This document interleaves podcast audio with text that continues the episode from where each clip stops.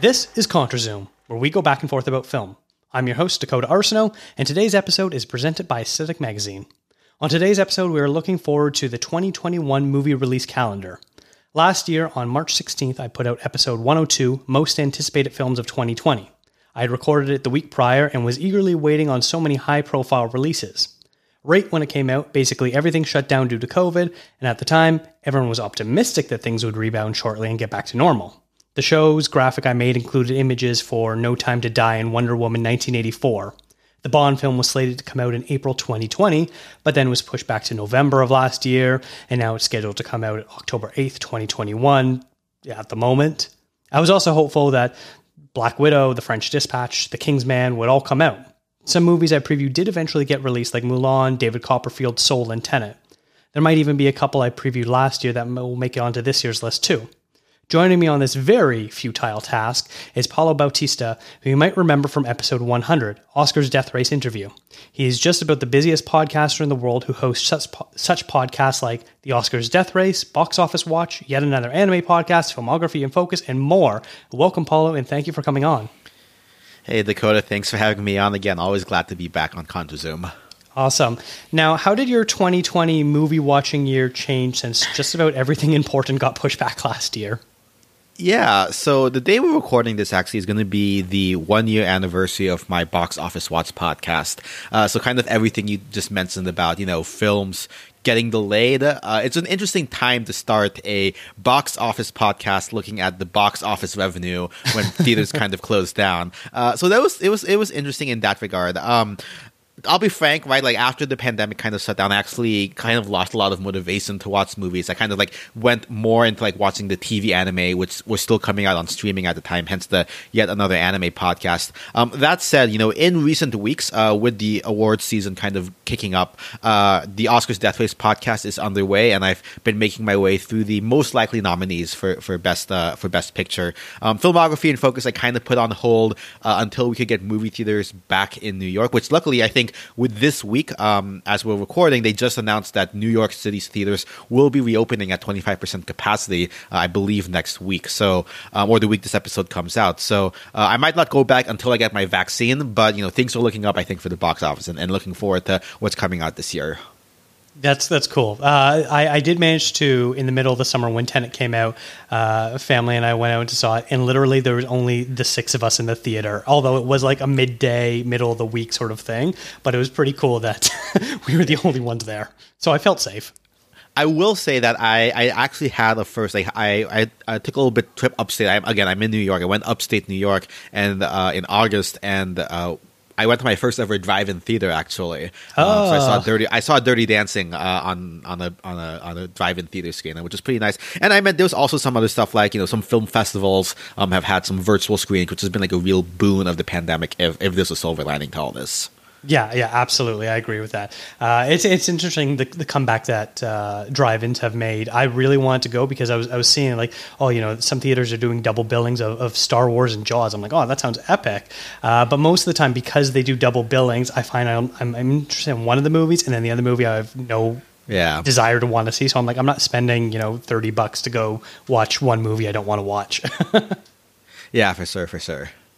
All right. Now, uh, because we're both obsessed with movies, it was kind of impossible to narrow down the titles to just a small handful. So instead, we've grouped them into five genres or, or styles of filmmaking. With that said, what's your first grouping? Yes, I, will I'll say I think compared to your other guests on this, I think I have a bit more quote unquote normie tastes when it comes oh, to film. Don't say um, that. All right, all right, but in, in, any case, I think my first category definitely uh, ties into like my pet my my box office podcast where you know I, I really enjoy looking at the big numbers that come out for, for box office or you know flops in the case of, of Justice League and Batman versus Superman. Um, but superhero films I think uh, there were a lot of delays from last year and um, there are a lot of superhero it, it, seems like between not only films but also MCU and what they're doing with Disney Plus a lot of superhero stuff not only this year but in, in the next couple of years as well. Uh, some of the films that you know coming out this year that are hopefully coming out this year um, on July 9th, we have Shang-Chi and the T- Legends of the Ten Rings, which would be uh, the MCU's film uh, starring Simu Liu as the titular character. Um, I'm personally interested in this one just because, you know, uh, as an Asian American, seeing an Asian American superhero uh, on on an MCU film will be uh, kind of hopefully, I hope, uh, will do for for Asian Americans what Black Panther did for the black community. Um, so I'm looking forward to that. Um, Suicide Squad, you know, there was a whole kerfuffle a couple years back with James Gunn um, getting let go from Marvel and then getting hired on to do Suicide Squad and then getting brought back to do Guardians 3, which Groot is like my favorite character. I think what he did with kind of like that underdog of like C tier characters in the Marvel universe to making them like A tier um, is amazing. And I, I, can't wait to see his take on, on Suicide Squad um, and kind of like that crazy cast that he has lined up there. Um, and then another one that's actually it's not based in the U.S. actually. Um, from from my anime podcast, yet another anime podcast. Uh, you know, I, I grew up reading Rurouni Kenshin. Um, if you've if you've watched Samurai X, the anime, which is as it was called here in the West, um, it follows you know the story of this samurai from the Bakumatsu period. Um, they have a, they've had live action adaptations, and I will say the Rurouni Kenshin anime series, uh, live action series, is actually the best live action anime adaptation I have ever seen. Um, way better than that Ghost in the Shell film or Dragon Ball Evolution or whatever. Um, so there's actually been already three Rurouni Kenshin live action films, and the fourth and the fifth, I believe, are set to come out in Japan uh, this year on April 23rd and June 4th. Hopefully, those will make their way over to the states. Um, not quite a superhero, but very super, like larger than life character. Um, that being said, I think if there was one superhero film I'm the most excited for, it's got to be that Spider-Man uh, trilogy from the in the Far From Home franchise. That we don't have an official title yet, but December seventeenth. I think just from the rumors of all the casting and everything going on, this is going to be possibly the most ambitious thing since Endgame. I think. Wow. Yeah. You know that that's an interesting one because I feel like it must have been a couple months ago now. It seemed like every other week there was like, oh, and Andrew Garfield's going to be back, and Tobey Maguire's going to be back, and this person's going to be in it, and that person's going to be in it. And so it's just kind of crazy to like, how are they going to fit all these A-list celebrities? You know, Endgame was able to do it because they were able to build up, you know, who these characters are over the course of 20 plus movies. And so when we only get like one or two scenes with the different characters, you you still know who their personalities are. But it's going to be interesting to kind of see how they I don't want to say shoehorn, but basically shoehorn all these different actors and performers in. I mean, I think they they have logic. So obviously, a little bit of the behind the scenes baseball, right? Like, uh, there's been that agreement between Sony and Disney to kind of share joint custody of the Spider-Man character. Sony is still working on their own, you know, Spider-Man cinematic universe. They've had the previous iterations with Tobey Maguire and Andrew Garfield.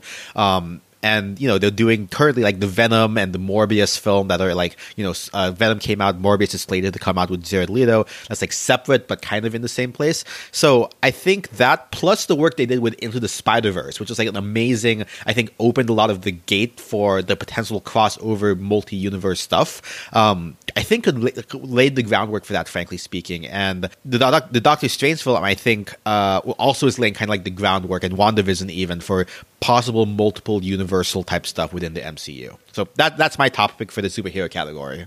Yeah, yeah, th- those are some really interesting picks, and definitely got to give a shout out to Simu Liu, uh, a good Canadian boy, making it big in the in the Marvel right. movies. shout out to shout out also to Kim's Convenience. yes, absolutely. That uh, that used to film right down the street from from where I used to work. The real Kim's Convenience. So that's mm. kind of cool when uh, when people know that.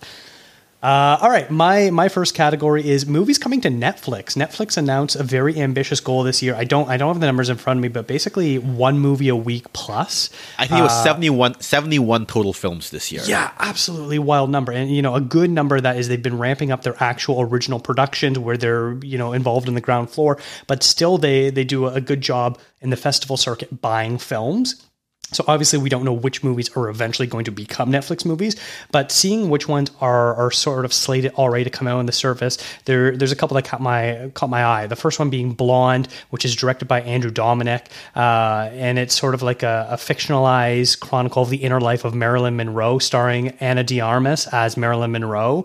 Uh, and this is directed by the guy who did the assassination of Jesse James, and, and he hasn't made a narrative film since 2012's Killing Them Softly. And so I know he's highly respected in the in the film world. So it's going to be interesting to see sort of how this turns out, especially as Ana de Armas becomes more and more of a star. Yeah, especially um, after Knives Out and, and, and Blade Runner 2049. Absolutely.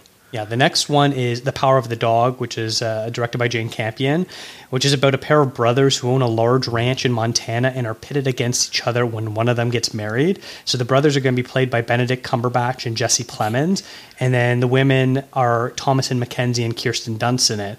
Jane Campion was the second woman to ever be nominated for Best Director, and this is her first movie in 12 years. I know she did a Wow. mini series uh, a few years ago with Elisabeth Moss, but she hasn't done a movie in 12 years, which is very wild. And it's going to be interesting to sort of see if she's going to get the audience on Netflix that she so rightly deserves.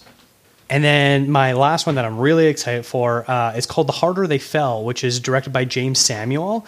Uh, and it's about a man who looks to extract revenge against the guy who murdered his parents. But the interesting concept about this is that this is an all black Western starring Idris Elba, Lakeith Stanfield, Regina King, Zazie Beetz, Jonathan Majors, and Delroy Lindo, among others. And just with that cast list alone, that has me very excited. This idea of uh, sort of a revisionist Western starring an all black cast sounds pretty cool to me. Wow, that that definitely seems super interesting. I will say, you know, one of the you were mentioning like films that got that Netflix picked up. I think. I'm, I'm- I think they picked up Passing from Sundance this, this recently, um, which is like another like kind of like uh, black centric film uh, that that might be uh, interesting, kind of like in a historical time period as well. Yeah, yeah. So there's definitely gonna be a whole bunch of really interesting stuff going on Netflix. They they really are gunning for that Oscar, that Best Picture, which uh, I'm sure you probably talked about a bit on, on your show as well, and have uh, are well aware of Netflix trying to go for the big award. yeah, for sure, for sure. Um, all right, so I, so I do my next category then. yeah. What's your number two? So my number two is actually uh, somewhat tied to streaming, right? If you were talking about Netflix, so obviously last year we saw one of the big. One of the films I did was able to like you know even after I kind of took a break from watching movies that I uh, en- engaged with was Hamilton, right? Like and specifically the uh, Disney Plus. Um, you know, they, they, they captured the live Broadway stage performance, um, which was originally set actually, I think, to come out this year, but they pushed it up uh, to to 2020 to kind of fill that content gap at Disney Plus.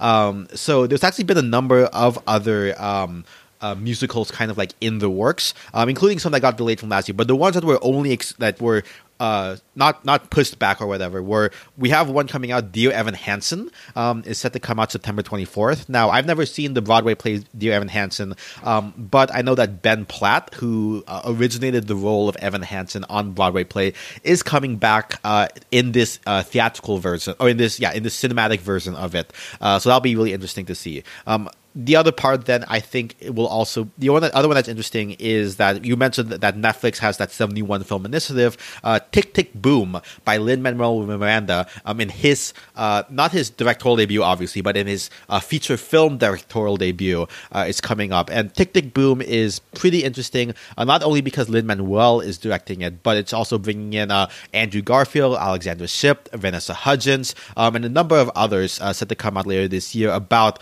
you know a theater composer enduring a midlife crisis. So you know, I feel like Lin Manuel could def like anything that he does. I think I'm going to be super excited excited for. So uh, Tick Tick Boom I think would be my most anticipated musical um, that wasn't pushed back from last year. I have another one you know later on we'll, we'll mention.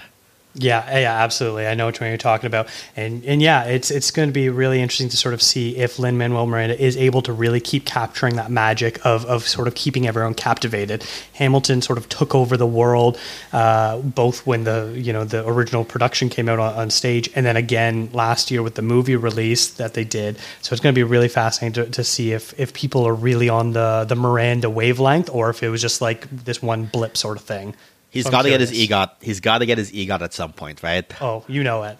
Uh, all right, my number two is A24 releases. I did a podcast last year uh, chronicling the history of the rise of A24 films, and then I even did my own top 10 episode.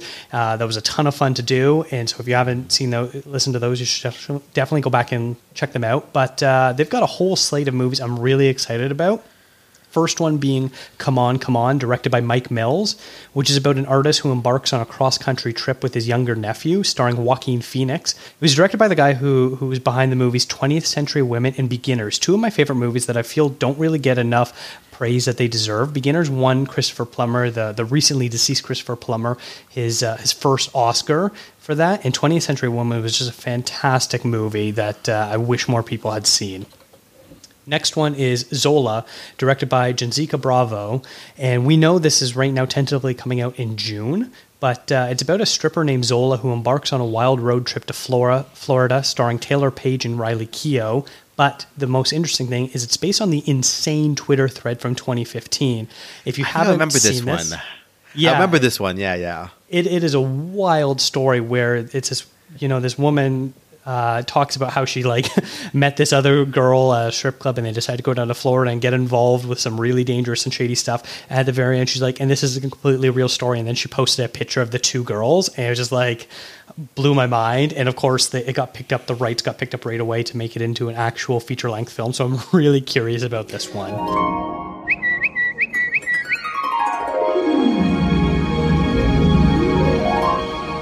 You want to hear a story about how me and this bitch here fell out? It's kind of long, but it's full of suspense.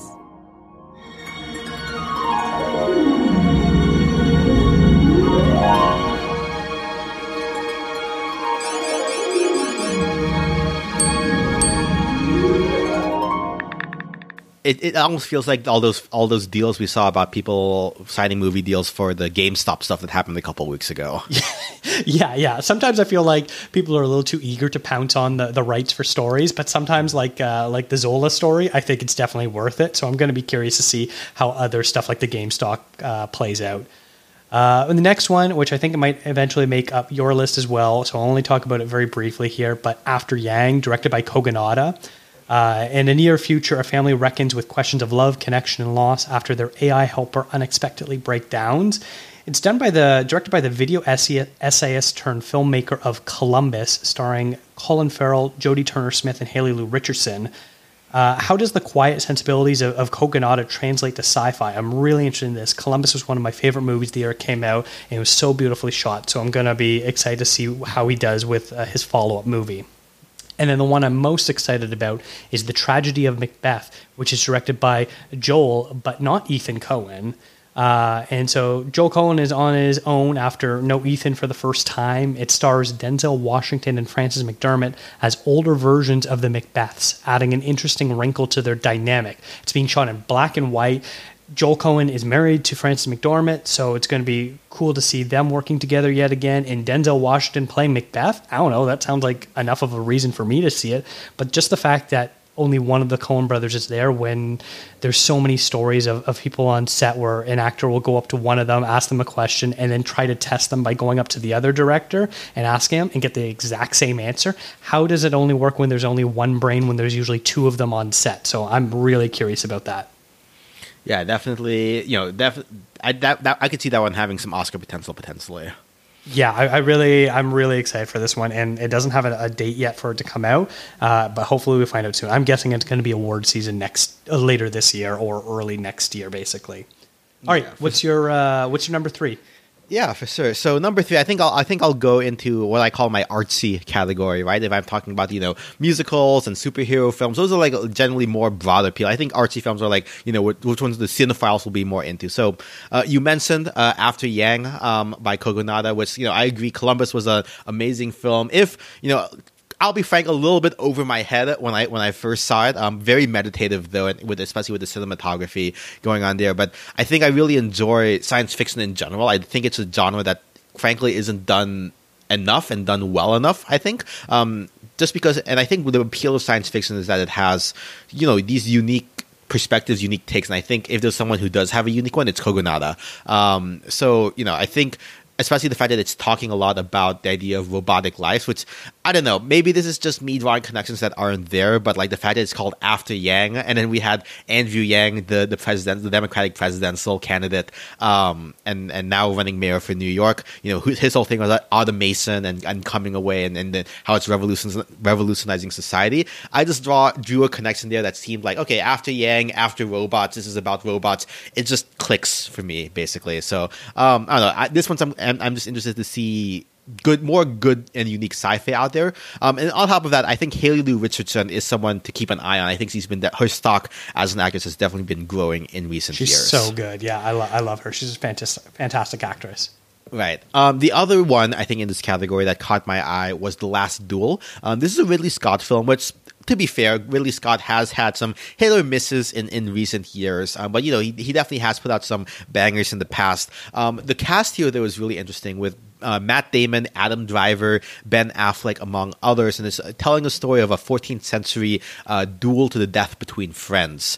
Um, so I think off of the cast of Matt Damon and Adam Driver alone, um, this one I think is is is one I think that's that's caught my eye for that reason. So um, those are I think like the two films uh, that are a little bit more the cinephile artsy side that, that I'm I'm interested in this year. Interesting. Yeah, I'm uh, I'm sort of interested in uh, the Last Duel. I, I wasn't enough to put on my list, but it's definitely one that, that I'm going to keep an eye on. So my number three category is can these legends continue their hot streaks? So the first one is Nightmare Alley, which is going to be the new Guillermo del Toro movie, currently slated to come out in December. And it's actually a remake of a 1947 thriller noir uh, about an ambitious carny with a talent for manipulating people with a few well-chosen words, hooks up with a female psychiatrist who's even more dangerous than he is. Now, Guillermo del Toro hasn't really done a typical or straightforward mystery film, so this should be unique. I don't know if this is going to stick to maybe that format because we all know him and he, he definitely likes to put more genre into his elements. Uh, but this movie stars Bradley Cooper, Cate Blanchett, Rooney Mara, Willem Dafoe, and Toni Collette. Another one is The Card Counter, which is directed by Paul Schrader. And it's about William Tell, a gambler and former serviceman who sets out to reform a young man seeking revenge on a mutual enemy from their past. It's Schrader's follow up to, to First Reform, the Ethan Hawke film that I absolutely adored. And I just want to know is it a bit of a late career one off, or is the 1970s master back for good? And so this movie is going to star Oscar Isaac, Tye Sheridan, Willem Dafoe again, and Tiffany Haddish. But the one I'm most excited for is Soggy Bottom, which it might actually have a different title because right now under IMDb it just calls it Untitled Paul Thomas Anderson Film. Now, not much is known about this movie other than the fact that it takes place in the 1970s in the San Fernando Valley.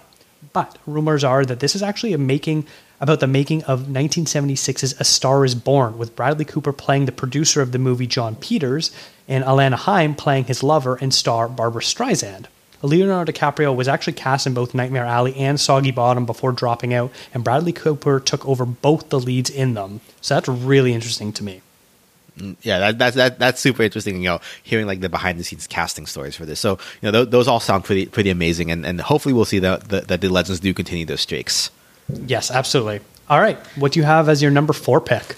Yeah so you know uh, as you can as i've mentioned before i have an anime podcast just because i love the, the the world of animation as as a medium for storytelling um, and i think you know obviously uh, you know, Soul recently has been doing amazingly from Pixar, um, and I have a couple of animated films I'm, I'm super interested in. One of them is the next uh, Pixar film, Luca, uh, which is set to come out June 18th. Um, you know, telling the story of friendship in in the I- Italian countryside. I'm not really sure what more there is to it, but I mean, after what Pixar has been doing, I, I I think it's pretty safe to just say whatever Pixar puts out, I'm interested in. Right. Mm-hmm. Um, another one tying back to the last category I talked about is Encanto, um, which is the November 24th release from Walt Disney Animated Studios. Uh, this one tells about a magical family uh, set, I believe, in Colombia, um, somewhere in Latin America, and, and kind of like the the inter- intermingling of music and magic for that family. Um, and as you can tell, it's uh, a, a Latin American uh, musical. Uh, it's got to have Lin Manuel Miranda tied to it again. Um, definitely going. That guy's going hard for his EGOT, but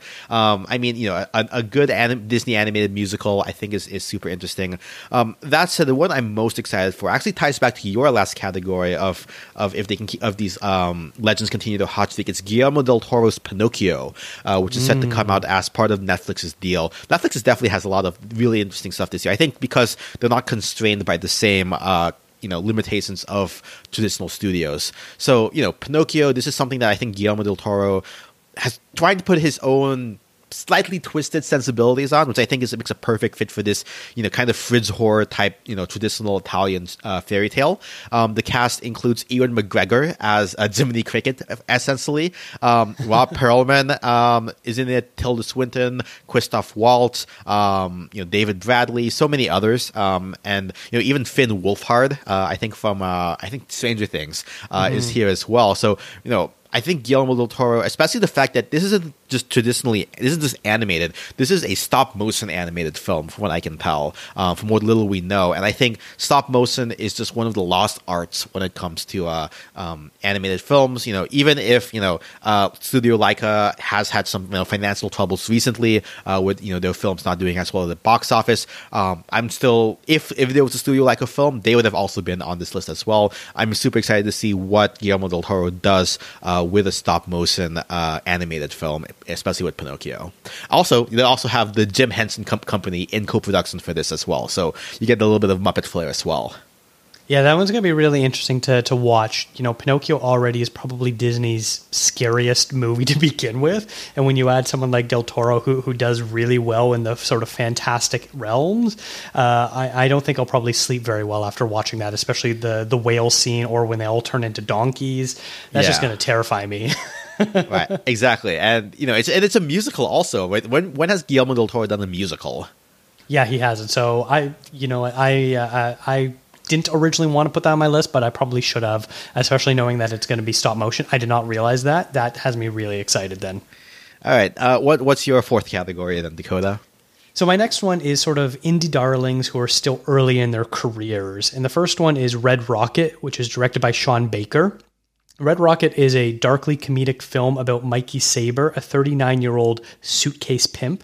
Uh, and this is the kind of pimp who lives off women in the adult film industry. This is Sean Baker's follow up to his breakthrough movie, The Florida Project, and his previous one, Tangerine. The movie doesn't contain any recognizable stars yet, as the cast list only lists three names currently, but given Baker's background with his ability to really make you care and humanize people who sort of live on the fringes of society, I'm really curious to sort of see what he does here and if this is going to be another sort of maybe award season hit, even if it isn't going to be a box office hit uh, like other directors. And then the one that I'm really excited for, though, is The Northman, which is directed by Robert Eggers. Set in Iceland at the turn of the 10th century, a Nordic prince sets out on a mission of revenge after his father is murdered. Robert Eggers returns for his third feature after The Witch in the Lighthouse with another moody period piece and has an incredibly impressive cast, which includes Anya Taylor Joy, Alexander Skarsgård, Nicole Kidman, Ethan Hawke, Willem Dafoe, Claes Bang, and Bjork, which sounds really interesting for me. I know they had to stop filming in the summer due to COVID, and then they started back up in the fall, and they did finish up just around Christmas time. Uh, so I'm really excited for this one because Robert Eggers has done a great job with his first two movies, kind of combining uh, the supernatural horror with uh, really down to earth stories. Yeah, no, those definitely. You know, I- I wasn't aware of these films. I'm glad that you put them on my radar. I'll definitely add them to, to what I keep an eye out for. Hopefully, again, when uh, we can go back to the indie art theaters near us, uh, when when everything opens up again. Had you seen uh, The Lighthouse and the Witch? I did see the Lighthouse, right? Uh, it was the one that got cinema, that nominated for cinematography at the last year's Oscars. Yes. Yeah, that was you know, hark, hark. um, but yeah, no, that I definitely enjoyed that, and if it has the same cinematography, you know, behind it, I, I, I'm super excited for that. Yeah, absolutely. Okay, so we've come to our, our last category where we sort of decided that uh, for this whole episode, we would do our best to not reference movies that were supposed to come out last year uh, and just got pushed back. These one are actual 2020-21 releases, but uh, it would be foolish to not at least mention a couple that we're excited for that were supposed to come out last year. So, what were your delayed films that uh, you're looking forward to? Yeah. Well, I think both of us probably had Dune as like probably one of the most anticipated ones. So I think we'll set Dune aside. Um, you know, it coming out in October, but you know, let's see. They, they all of mine kind of tied back to my categories as well, right? So within the superhero category, uh, we have the Eternals, uh, which is Chloe Zhao's take on the Marvel film coming out uh, a year later than its uh, intended November 2020 release. Um, so you know, Marvel's definitely going, I think, more for more Best Picture nominations after Black Panther. Um, I, I I'd love to see Chloe Zhao win the Oscar this year uh, for Best Director, and then have them use that as part of their uh, marketing campaign for the Eternals coming out. Um, under the musical category, like I alluded to, uh, Lin Manuel Miranda has In the Heights, uh, the a- adaptation of his uh, breakout Broadway play before Hamilton. Um, you know, filmed here in New York City, coming out in June 18th, I believe, on HBO Max as well as in theaters. Um, animated, uh, I believe the week this episode comes out, we'll have Raya and the Last Dragon, which is like the first Southeast Asian representation in a Disney animated film. Let's catch you up. My name is Raya. Our lands have been at war for as long as we can remember. Our people never see eye to eye. My daughter, I believe our people can come together again. But someone has to take the first step. Now, in order to restore peace, we must find the last dragon. I wish to join this fellowship of butt kickery. Let's go. Coming out premiere access on Disney Plus as well as uh, in theaters. Um, also coming from Japan, the Evangelion 3.0 plus 1.0, the Evangelion rebuild film, uh, got delayed from its January release. We don't know quite when it's going to come out, but just continuing kind of like the legacy of the of Hideaki Anno's Evangelion films. Uh, super looking forward to that. Um, and then I have a lot more like in my arts, a lot of my artsy films I was looking forward to last year got delayed to this year. Uh, these include Beatles Get Back, which is um, Peter Jackson's uh, documentary of uh, the Beatles coming out uh, in August 27th. This uses the same technology from his other documentary, uh, They Will Not Grow Old, um, kind of revamping. Uh, uh, archival footage to make it look more uh, modern day, um, and then the French Dispatch, uh, you know the the Wes Anderson film, which I'll, I'll admit I haven't seen any other Wes Anderson films aside from Fantastic Mr. Fox and Isle of Dogs, more stop motion films. Um, I my, my plan was to start up filmography and focus again uh, to watch the entire filmography of Wes Anderson uh, in order to uh, prepare for the French Dispatch. Kind of binge them all at once. Um, I have a couple Oh, others, man. but those but those were your choices. I'll I'll leave these last two to you. Wow, I, I cannot believe you've never you've never seen any other Wes Anderson movies other than stop motions. Although those are two excellent ones. I, I just wanted I just wanted to like see them all back to back just to get a sense of his style. I just haven't had time Yeah. to like sit down and watch them all back to back. Anyway, Yeah. uh, what what were the last two? What were the two that that you were interested coming from last year? Yeah, so it was really tough because I, I could have listed, you know, about a dozen movies because basically every holiday season, Oscar season, those are the type of movies I'm really into. And, and you named a bunch that I'm, I'm definitely excited about. But two in particular, the first one being Last Night in Soho, which is Edgar Wright's new movie. It uh, it was supposed to come out, I think, in, in April or something, but it got pushed back again to October.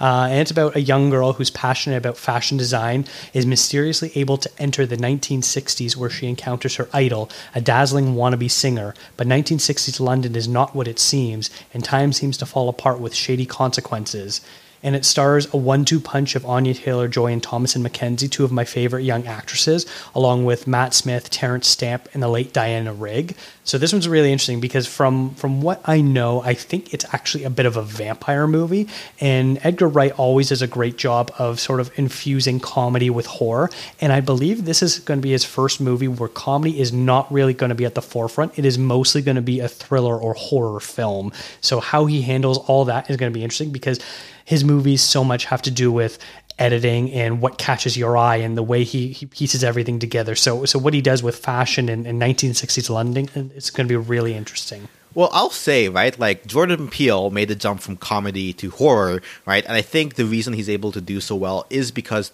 both comedy and horror rely on the sense of timing. And if there's mm. one thing Edgar Wright is really good at, it's timing. Absolutely. You know, that that's a great point and, and one I didn't consider. So I'm glad you pointed that out. Uh, and then the other one I'm really excited about is another A24 film called The Green Knight, which is directed by David Lowery. Right now it's tentatively coming out in July. And it's a fantasy retelling of the medieval story of Sir Gawain and the Green Knight. It's another A24 movie directed by the guy behind A Ghost Story and The Old Man and the Gun. And it stars Dev Patel, Alicia Vikander, and Joel Edgerton. So I'm really excited for this one. By by all accounts, it sounds like it's going to be this really nice, beautiful fantasy, but also have elements of horror and thriller as well. So I'm curious to kind of see what they do. The the sort of brief clips we've seen, on set photos, stuff like that. This movie looks like it's going to be something really special, and I think A24 did a good job of not just releasing it onto streaming and waiting until they can show it back in theaters again. Tell me a tale of yourself, so that I might know thee. I have none to tell. Yet. You have none to tell yet.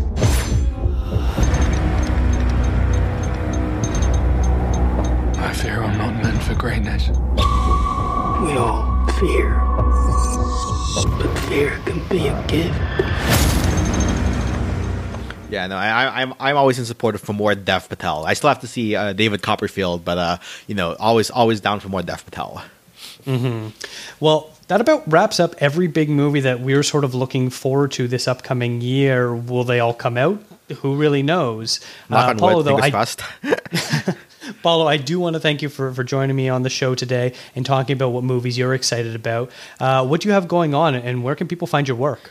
Yeah, so I, as as Dakota mentioned, I have a bunch of podcasts. I think the two that are most relevant for listeners of Contra Zoom uh, would be one, my weekly box office podcast called Box Office Watch. Uh, we we keep watch of how much money movies are making and why. I just do a, a, a, a bit of a, a, weekly rundown on you know how much money movies made in the box office, any kind of like behind the scenes news about you know theater reopenings, or some. I've pivoted into including streaming news as well as that kind of affects the box office at this point. Um, you know, I just again again hit one year of doing that. We just hit 50 episodes. Um, so looking forward to you know many another year, if not many more, of doing the box office watch. Um, and the other one I think that is particularly relevant uh, for for you know if you like the kind of films Dakota likes is the Oscars Death Race podcast. It's a seasonal show where um, we try to watch all of the Oscar nominees or die trying. Uh, for those of you who don't know, the Oscars Death Race is a challenge to watch every single nominated film for the Oscars, which works out to about 50 to 60 shows or so in a given year of movies in a given year.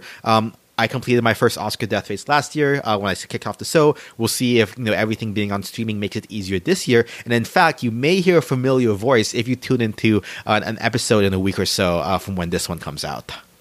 Yeah, absolutely. Won't won't give any more away on that, but uh, this actually won't be the last time we hear you uh, either. You're going to be back uh, next month to discuss a subject that you're well versed in, uh, and that's watching a whole bunch of Oscar-nominated movies, like you were just saying there. Um, how are you feeling so far? Are you are you ahead of the game, or do you feel like you still have lots of catching up to do? Uh, I'll, I think I I think I'm in a good place. You know, I think the fact that everything has been coming out on streaming, you know, in, in lieu of everything happening in the world, um, makes some of it easier. I think the ones that'll be the most difficult will be the international films and the and the various sort uh, films and documentaries that may not be as easily available online. So uh, we'll see there. Um, and I, I, guess like to wrap up, you know, where you can find me. Um, I, obviously, I have a lot of different Twitters for each different show, um, but you can follow all of them. Uh, you know, kind of if you follow Ninja Boi Media, that's N I N J A B O I uh, Media uh, on Twitter, um, and you know that that kind of links to all of my different shows from there. So.